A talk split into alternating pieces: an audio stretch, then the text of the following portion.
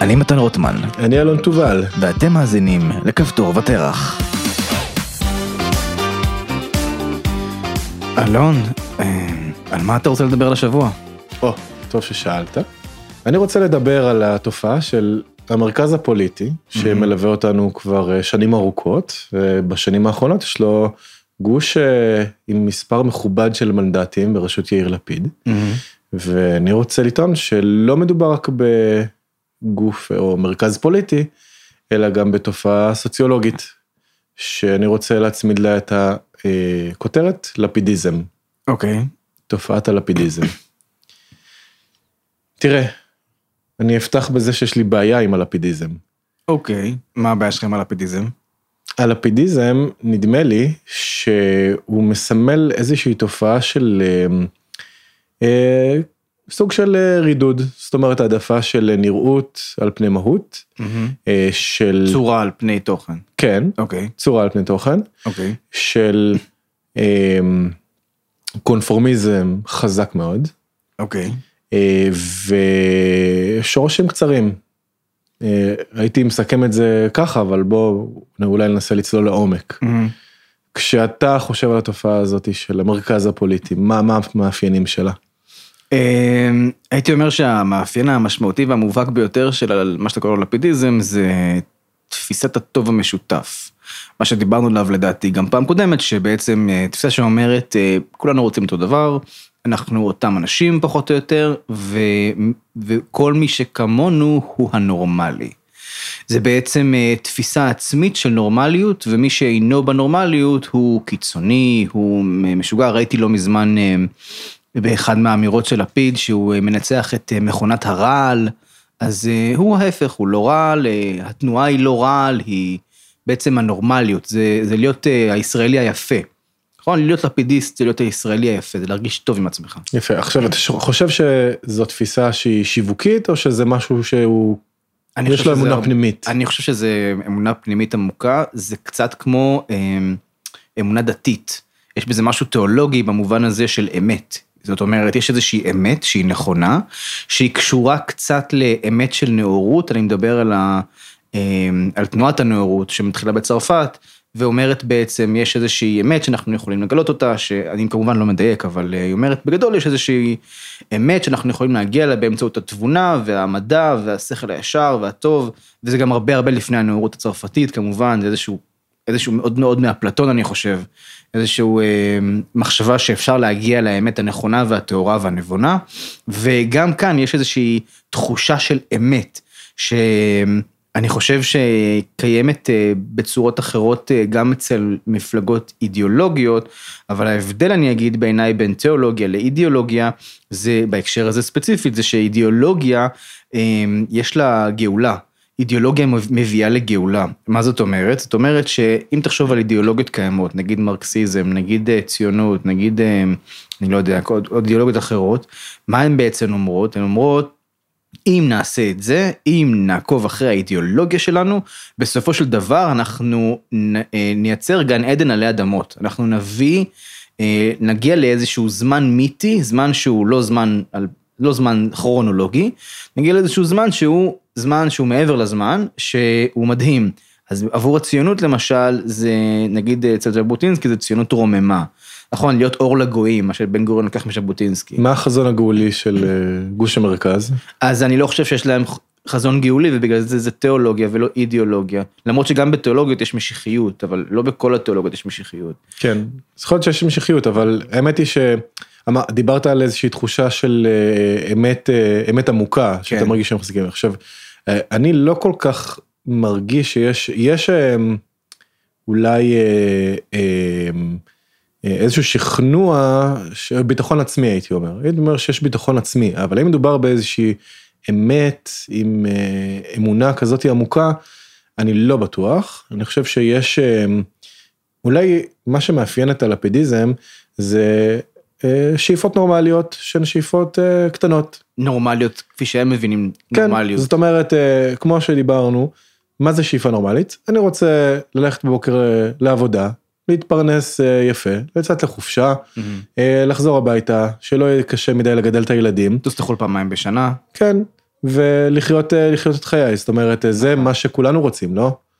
אה, זאת ההתגלמות אולי של התפיסה שאפשר לקרוא, לתת לה את הכותרת ניאו-ליברלית, בורגנית. כן. אמ, זאת אומרת, אין פה אמיתות גדולות. יש פה אמ, שכנוע עמוק שכולנו רוצים לטוב. כולנו רוצים... אה, ושהטוב הזה מגולם על ידי בעיקר אה, פנאי. נכון? פנאי הולך וגובר, מאיזשהו ניסיון לחזור לימי העבר של שנות החמישים, אה, של אחרי שתי מלחמות העולם. כן, ו- והטוב של כולנו אותו דבר. כן. אז, אז זאת, אה, זאת האמונה, אבל יש אוקיי. פה עוד מאפיינים שהם אה, נראה לי מאוד... אמונה עמוקה, אני חושב, מי שמאמין בזה. נכון, זאת אמונה עמוקה, והייתי אומר שהיא חזקה, לאו דווקא בגלל שורשיה, אלא בגלל שהיא עיוורת לכל אופציה אחרת. אבל בוא אני, בוא אני אגיד לך נגיד סתירה שקיימת בדבר הזה, כי מצד אחד אתה אומר בשביל האמונה הזאת לא שווה למות, לא מתים על הדבר הזה, אבל. בוודאי שיש מצביעים לפידיסטים שמגנים על המדינה בחירוף נפש ואתה יודע, והם פטריוטים גדולים. אמ, אז אתה יודע מה, זה מעניין, בטוח שיש כאלה, אבל השאלה אם זה מאפיין. אני לא חושב שזה מאפיין. באופן כללי, אם היית אומר לי, תשמע, מה שמאפיין את הלפידיזם, את הגוש, גוש המרכז, זה נכונות למות בעבור דבר גדול ונעלה, הייתי אומר, לא נראה לי. נראה לי דווקא שיש את המחלה ההפוכה. אולי אין, אה, כן, סוג של ג'ון לנון כזה, אין באמת משהו שהוא טוב, שטוב למות עבורו. אין משהו שטוב אה, להקריב עבורו. אה, ואנחנו יכולים אה, את הטוב המשותף הזה, דרך אגב, לקיים בכל מקום. אנחנו פה כי יש לנו קשרים היסטוריים, אה, לא היסטוריים מבחינת אה, מחויבות היסטורית, אלא היסטוריים אה, נסיבתיים. המשפחה שלנו פה, אנחנו דוברים את השפה, מרגישים בבית כי, כי זה מה שהתרגלנו,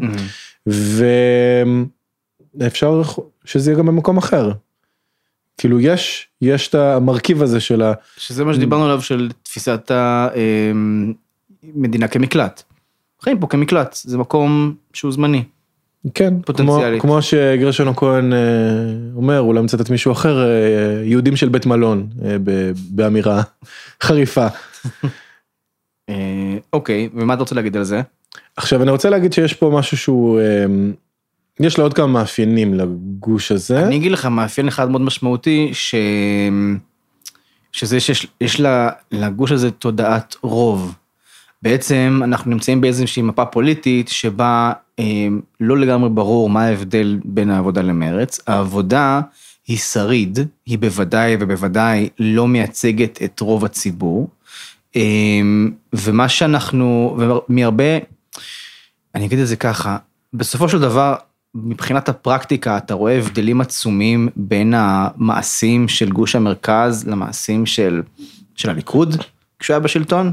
יש המון הבדל במדיניות הביטחונית, במ- במדיניות החוץ אני בהחלט רואה הבדל, יש הבדל מהותי מכיוון שתפיסת החוץ של לפיד היא כזו שאומרת, והוא באמת מאמין בזה, הוא אומר, כל בני אדם רוצים להסתדר, זה השאיפה הטבעית של בני האדם, כל בני אדם רוצים להיות בליבם חברים, ובעצם מה שמבדיל בין בני אדם, מה שמפריד ביניהם, זה השונות הזהותית שלהם, נכון? אבל מה יכול לגשר על זה? נחמדות. אם אני אהיה נחמד, אם אני אהיה מנומס, אם אני אהיה אדיב, נדיב, יאהבו אותי, אני אוהב אחרים. או במילים אחרות זה עניין אה, קצת אה, רציונלי או רציונליסטי, זאת אומרת אה, אם כולנו נבין שאנחנו יכולים לחיות ביחד ואנחנו נהיה נחמדים אחד לשני ואז הכל יהיה בסדר, אז... מעמדנו יעלה בעולם. את מי אנחנו צריכים לגנות? את מי שלא לא דוגל בערכינו או לא נחמד. כן, עכשיו למעשה מה שאתה אומר, ההבדל האמיתי הוא, או לפחות הניכר לעין, הוא ברטוריקה. עכשיו רטוריקה, לא רק ברטוריקה, גם במי אתה בוחר כב- כבני ברית ומי אתה מגנה, אם לפיד מגנה את פולין, נתניהו ממש לא מתעסק בזה. אז זה בדיוק הרעיון, שביחסי חוץ יש חשיבות למה שאתה אומר. זאת אומרת, המילים גם האלה, ביחסי פנים יש חשיבות למה שאתה גם אומר. ביחסי פנים ביחסי חוץ אני חושב שזה הרבה יותר דומיננטי. אז רגע. שם רואים את המגמה בצורה הרבה יותר ברורה. נכון, זה יותר מובהק, אבל שם גם יש ממש דוקטרינה שונה מאשר בפנים, אני אסביר. אז יש את הדוקטרינה של לפיד, שממש רואים זה מה שהוא עושה, זה ממש ניכר. הוא כותב את זה, הוא אומר, הנה, השוודים הם נחמדים, הם חביבים, אנחנו נהיה חברים שלהם, הפולנים הם לא נחמדים, אנחנו נהיה חברים שלהם, זה מאוד אה, רמה אה, לא, לא מאוד אה, עמוקה של, של תקשורת. ולעומת זאת יש לך דוקטרינת נתניהו, שאומרת שהרבה יותר...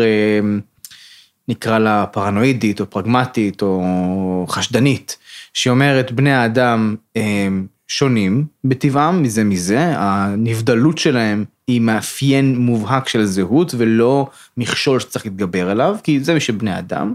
ולפיכך אנחנו צריכים תמיד למצוא הלימה של אינטרסים. האינטרס הוא לא נחמדות, האינטרס הוא אה, עוצמה, כלכלה, אה, בריתות, ובעצם מה שהוא עושה, הוא מגבש קואליציות כאלה בצורה אגרגטיבית, כדי להשיג את מה שהוא רוצה, כן. אבל, אבל אין לו איזה...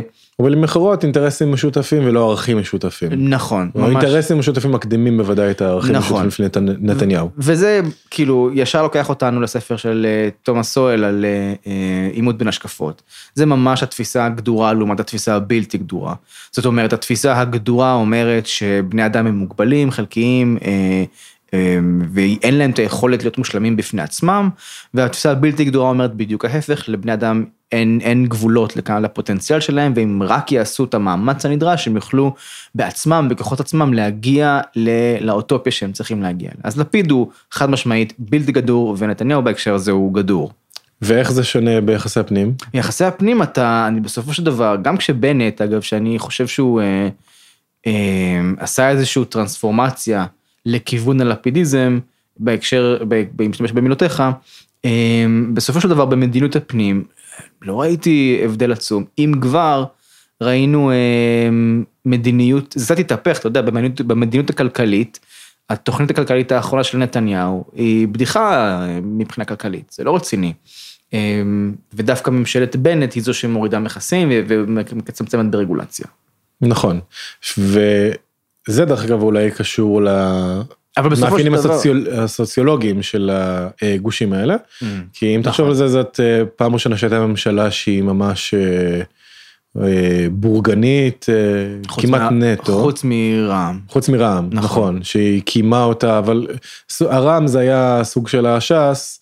נכון, סוג של החרדים. כן, כן, זאת אומרת, אוקיי, תשלמו לנו את המס, אה, נכון. כדי לקדם איזה מדיניות שאתם רוצים, והכל אה, נכון. הכל בסדר. אני חושב שרוב רוב, רוב הדברים בתוכנית של נתניהו עכשיו זה אה, הטבות לחרדים. כן, יכול להיות, אבל בואו נחזור רגע אחורה.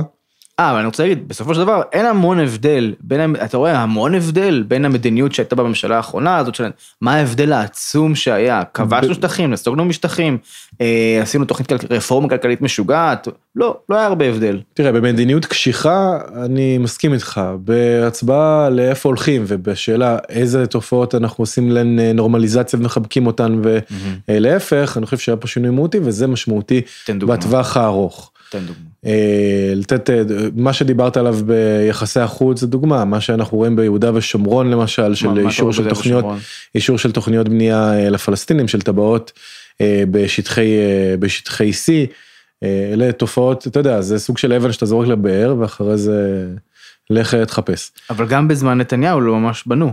אבל בזמן נתניהו הייתה באמת סטגנציה, נכון. כן, ופה אנחנו רואים נסיגה, אנחנו רואים נסיגה mm-hmm. שבטווח הארוך היא בוודאי בוודאי משמעותית.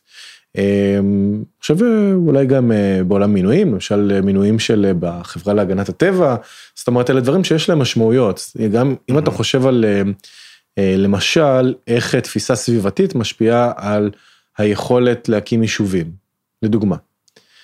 אם אתה אומר הסביבה זה הדבר הכי חשוב, אוקיי, ואתה מדבר בשפה הזאת של זה האתגר מספר אחת, אה, לעומת אה, שפה שאומרת לא, התיישבות, אה, ציונות זה עכשיו האתגר מספר אחת, mm-hmm. אז בסופו של דבר יש לזה ביטוי ברמה מאוד מאוד נמוכה של פקידות ושל החלטה איזה עיקרון גובר על מה בקומות המאוד נמוכות, mm-hmm. שבסוף זה מה שקובע, זה מה שתוקע דברים או מקדם אותם. אוקיי. Okay.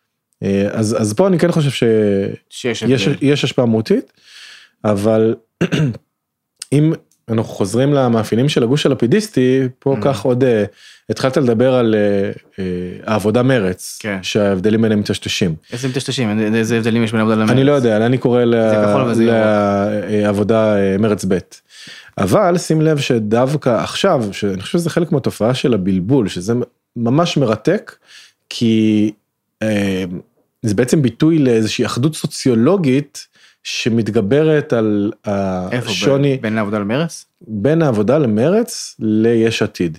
כי המפלגת העבודה היא כאילו נמצאת באמצע. קשה קצת להבדיל בין אה, אה, מרץ לבין העבודה, אבל מה שאתה רואה עכשיו זה שהעבודה מנסה להידמות דווקא אה, ליש עתיד.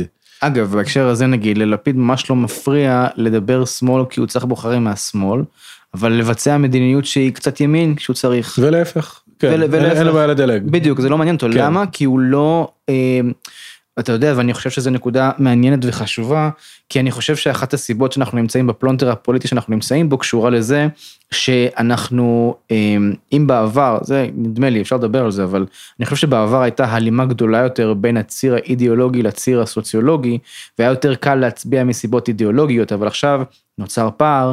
אה, של בין הסוציולוגי לאידיאולוגי, ואם תחשוב על זה, אז אנחנו רובנו, לא כולנו, אבל רובנו מצביעים סוציולוגית. והמפלגה של יש, עתיד היא מפלגה סוציולוגית. הרבה הרבה. יותר משהיא מפלגה אידיאולוגית. ולמה חשבתי על זה השבוע? כי מיכל שיר, חברת כנסת עברה מהמפלגה של סער, תקווה חדשה, ליש עתיד. והייתה קודם בליכוד. והייתה קודם בליכוד, נכון? הייתה איזושהי מעבר כזה, עכשיו כשעברה מהליכוד לתקווה חדשה, אז אמרו טוב יש גדעון סער זה בסדר. כן, משהו כזה, לא כל כך היו מרוצים, היה כאילו עניין של אה, עזב את השורות ואת כבר לא מה שנקרא ימין.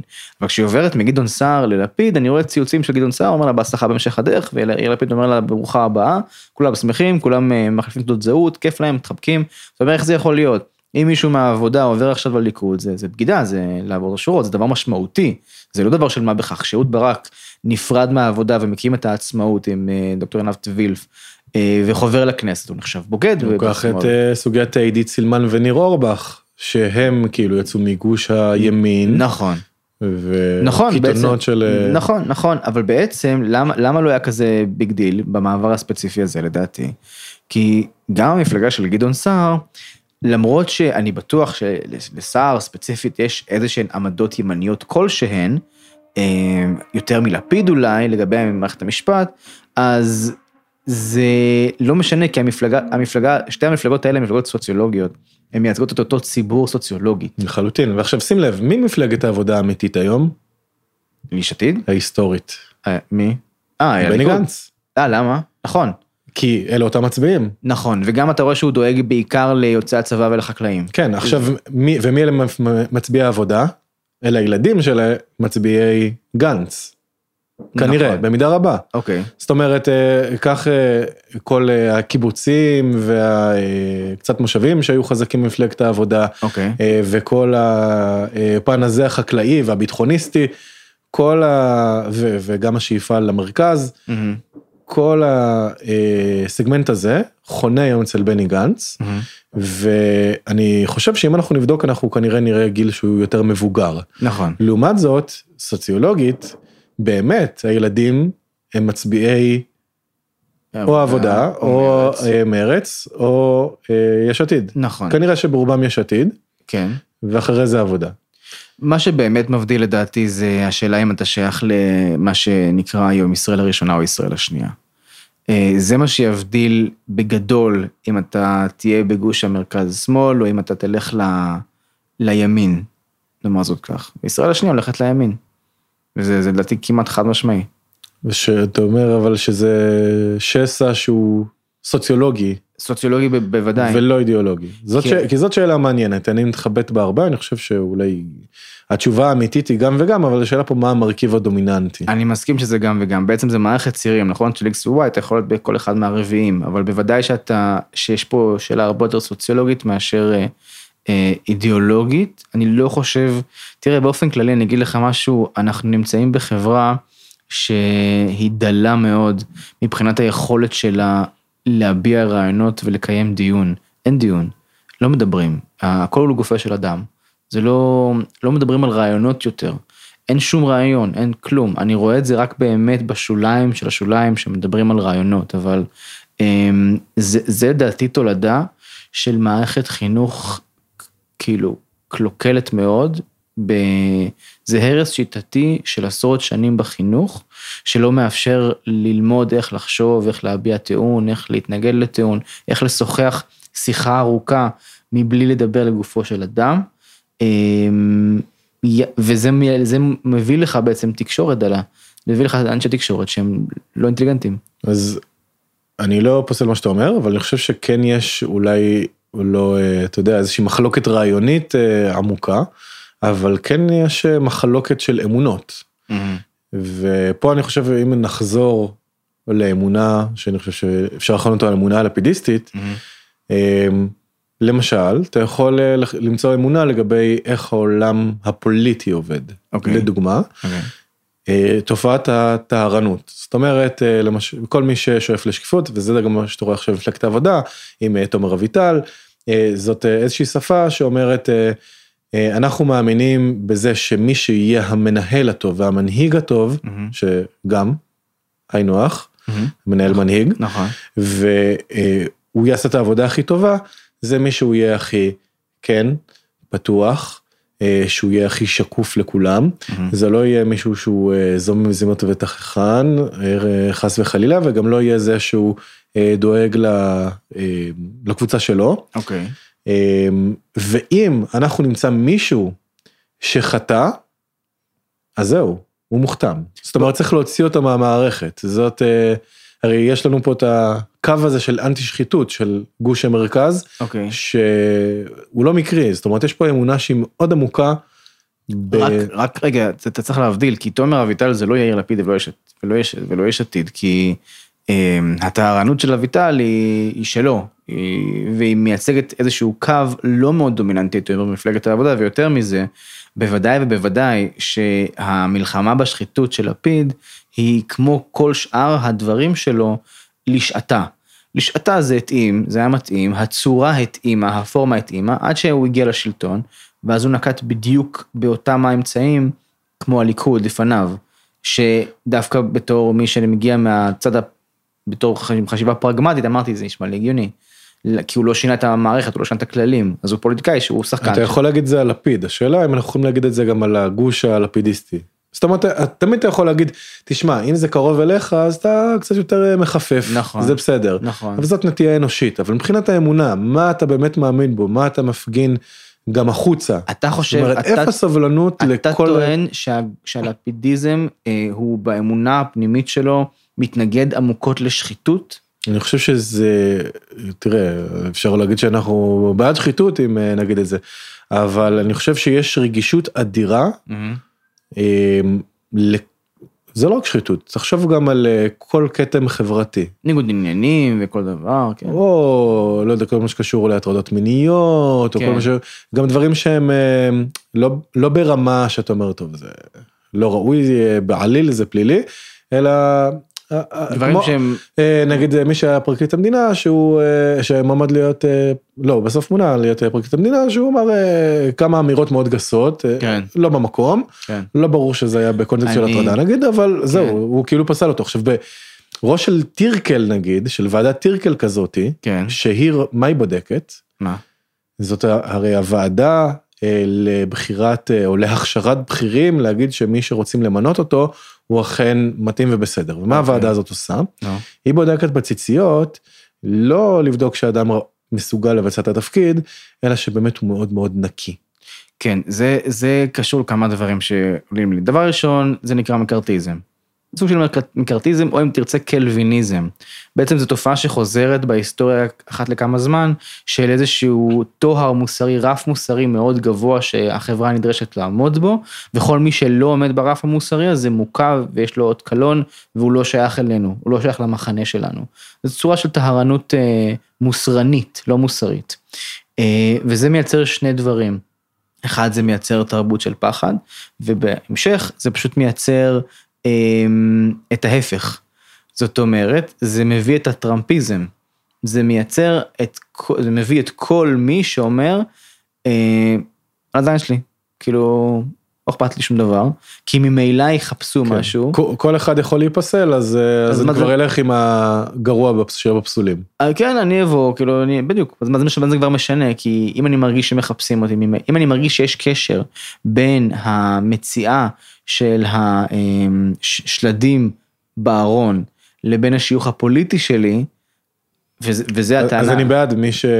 אז אני אומר, אז זה הכל מהפוזיציה. אז זה הכל מהפוזיציה, ואני אבוא ואני אהיה כאילו אה, מושחת לחלוטין. זאת אומרת, זה מגדיל שחיתות, או מגדיל חוסר טוהר המידות, הרבה יותר מאשר הוא מקטין אותו, אבל, אבל הבעיה האמיתית בעיניי היא שבחברה מערבית מודרנית אין שום מנגנוני, אה,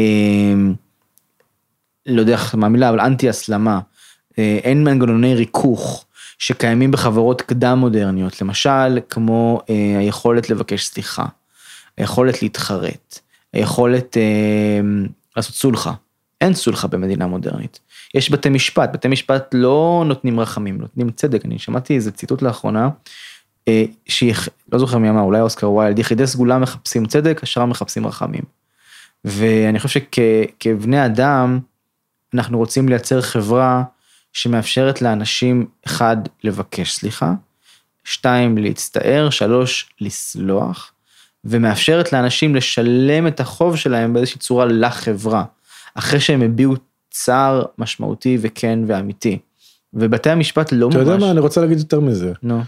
לא רק אנשים שהביעו צער, אני רוצה לדעת לקבל גם אנשים שיש להם ערך, כי הם Mhm. אנשי מעשה, Mhm. ואנשי מעשה בדרך כלל יש להם אה, כל מיני שלדים ויש להם כל מיני דברים, הם עושים, אז בדרך הם טועים והם פוגעים באנשים ואנשים אה, נפגעים וזה דרכו של עולם. מהמם. וגם את האנשים הדפוקים אני רוצה, במרכאות אני רוצה ב... אתה לא רוצה שהם יתנצלו על מעשיהם הקודמים? אני רוצה שהם יתנצלו, השאלה איך אני שופט אותם, האם אני שופט אותם לפי זה שהם אה, התנצלו או אה, שדבק בהם איזשהו רבב, או שאני שופט אותם לפי מעשיהם, או מה שאני חושב שיכול להיות מעשיהם בעקבות העוצמות שטמונות בהן. בעצם אתה אומר יש שתי סוגים של חברות, יש חברה שהכל אסור חוץ ממה שמותר, שזה החברה שאנחנו חיים בה היום או הולכים לקראתה, ויש את החברה שהכל מותר חוץ ממה שאסור, שבעצם אתה אומר, בחברה שהכל מותר חוץ ממה שאסור, אה, הדיפולט הוא שכל אחד יכול להציע הצעה בעולם לכל אדם אחר, והאדם האחר יכול לסרב או להסכים, אבל זה מגדיל את מרחב הפגיעה. אה, אנחנו מדברים על הצעות אה, אה, עסקיות, מיניות, חברתיות, זאת אומרת, תמיד יש מרחב שבו מישהו יכול להיפגע, והניסיון שלנו לגדר ולסייג את זה כדי למנוע מצב של פגיעה, מייצר חברה שהיא מסורסת. זה נכון, אבל השאלה למה אנחנו עושים את זה, ואני חושב שפה אנחנו Mhm. חוזרים ממש להתחלה. באמת באמת יש העדפה של הנראות על פני המהות. זה כי אדם שפגע במישהו, שעשה משהו שהוא היה בתחום האפור אה, וכולי, הוא באמת אה, אדם שאתה מסתכל ואתה אומר, זה לא נראה טוב, זה לא נראה טוב. אבל אני רוצה להגיד לך אפילו יותר מזה, אני. חושב שהעולם הערכי אה, של מה שמצוי באזור הזה של גוש המרכז הלפידיסטי, הוא באמת ערכים שיש קשר מאוד גדול בין, בינם לבין אסתטיקה. הערך העליון באמת הוא אסתטיקה, זאת אומרת אם זה נראה טוב, כן. אז אז זה זה טוב. נכון, או אה, אפילו תיקח את זה לדברים אה, הכי אה, הכי פשוטים שאנחנו מתמודדים איתם, כן. זה קשור למוסר המערבי, כן. אה, או אולי נוצרי שלנו, כשאתה נלחם ויש לך תמונות לא יפות, אז ברור שמבחינה מוס- מוסרית לאדם המערבי שיש פה בעיה, כן. כן? הוא לא חושב, רגע, אולי אנחנו יודעים שהעולם לא מושלם, שיש פה אה, אה, סיפור יותר עמוק, עם כן. אה, קונפליקט שהוא קשה, אה, וצריך לבחון בהקשר הזה מי צודק, מי לא צודק. לא, הוא אומר, "אה, אלה דברים שאני לא מקבל אותם. מוות זה דבר לא אסתטי, אני לא רוצה לראות אותו, אני לא רוצה לקבל אותו, אני שם אותו בצד, אני סוגר אותו, ומי שאחראי לזה הוא צריך להיענש. אני חייב לומר לך שיש לי קושי גדול עם, אה, עם, ה... עם מציאת האיזון, כי בשום אופן אני לא חושב שחברה שהיא אנטי אסתטית, כמו שקורה לדעתי לימין היום, מה הימין קורא לו? הוא פשוט נהיה אנטי אסתטי. הוא בז לאסתטיקה. למה? כצורת מחאה אלימה כנגד האסתטיות המוגברת של המרכז. כן, אתה אומר הוא מתחיל להריץ את הכיעור כתגובה בדיוק. לטהרנות של האסתטיקה. בדיוק, הוא אומר מהות, מהות, מהות, מהות. וזה קצת מזכיר, אתה יודע, את, ה, אמ, את מה שקרה בין הנאורות לרומנטיקה הגרמנית, שהצרפתים היו מאוד מאוד אה, מסודרים ואסתטיים, וזה היה להם מאוד חשוב, והכל סימטרי, ואז באים הגרמנים, והם בזים לגרמנים, כשהם אה, אה, נבערים מדעת, וישעיה ברלין כותב על זה. אני מקווה שאני לא מסלף את דבריו יותר מדי. אמ, ואז באים הגרמנים, וכתגובת נגד לדבר הזה, הם מייצרים את הרומנטיקה, את התנועה הרומנטית, שאומרת שמה שחשוב באמת זה מהותו של האדם פנימה, מה שיש אצלך בתוך הלב זוהי האמת, ולא מה שהגענו אליו באמצעים חיצוניים שמייצרים אסתטיקה חיצונית. ואז בעצם כאילו הנהמה מהלב, בגלל זה, בגלל זה התנועה הרומנטית תנועה גם קצת מיסטית, גם קצת אפלה, כי בעצם מה שאתה מביא מהלב, היגון והקדרות הזאת, זוהי האמת האמיתית. וזה עדיין קיים אגב בחוגי האומנות, בעצם מה, מה זה האמן האמיתי? זה לא מי ש... וזה מצחיק, פעם להיות, לא היית אמן אם לא היו משלמים לך, ואומרים לך מה לעשות. ו, ומאז הרומנט, מאז, מאז התנועה הרומנטית אתה לא אמן. אם אתה לא בודה משהו מעצמך. ב, בדיוק, כאילו, זאת אומרת, מוצרט, אה, אני חושב שפעם אה, הציעו לו להלחין אה, סימפוניה, אז הוא אמר, אבל אף אחד לא משלם לי על זה, למה שאני אעשה את זה?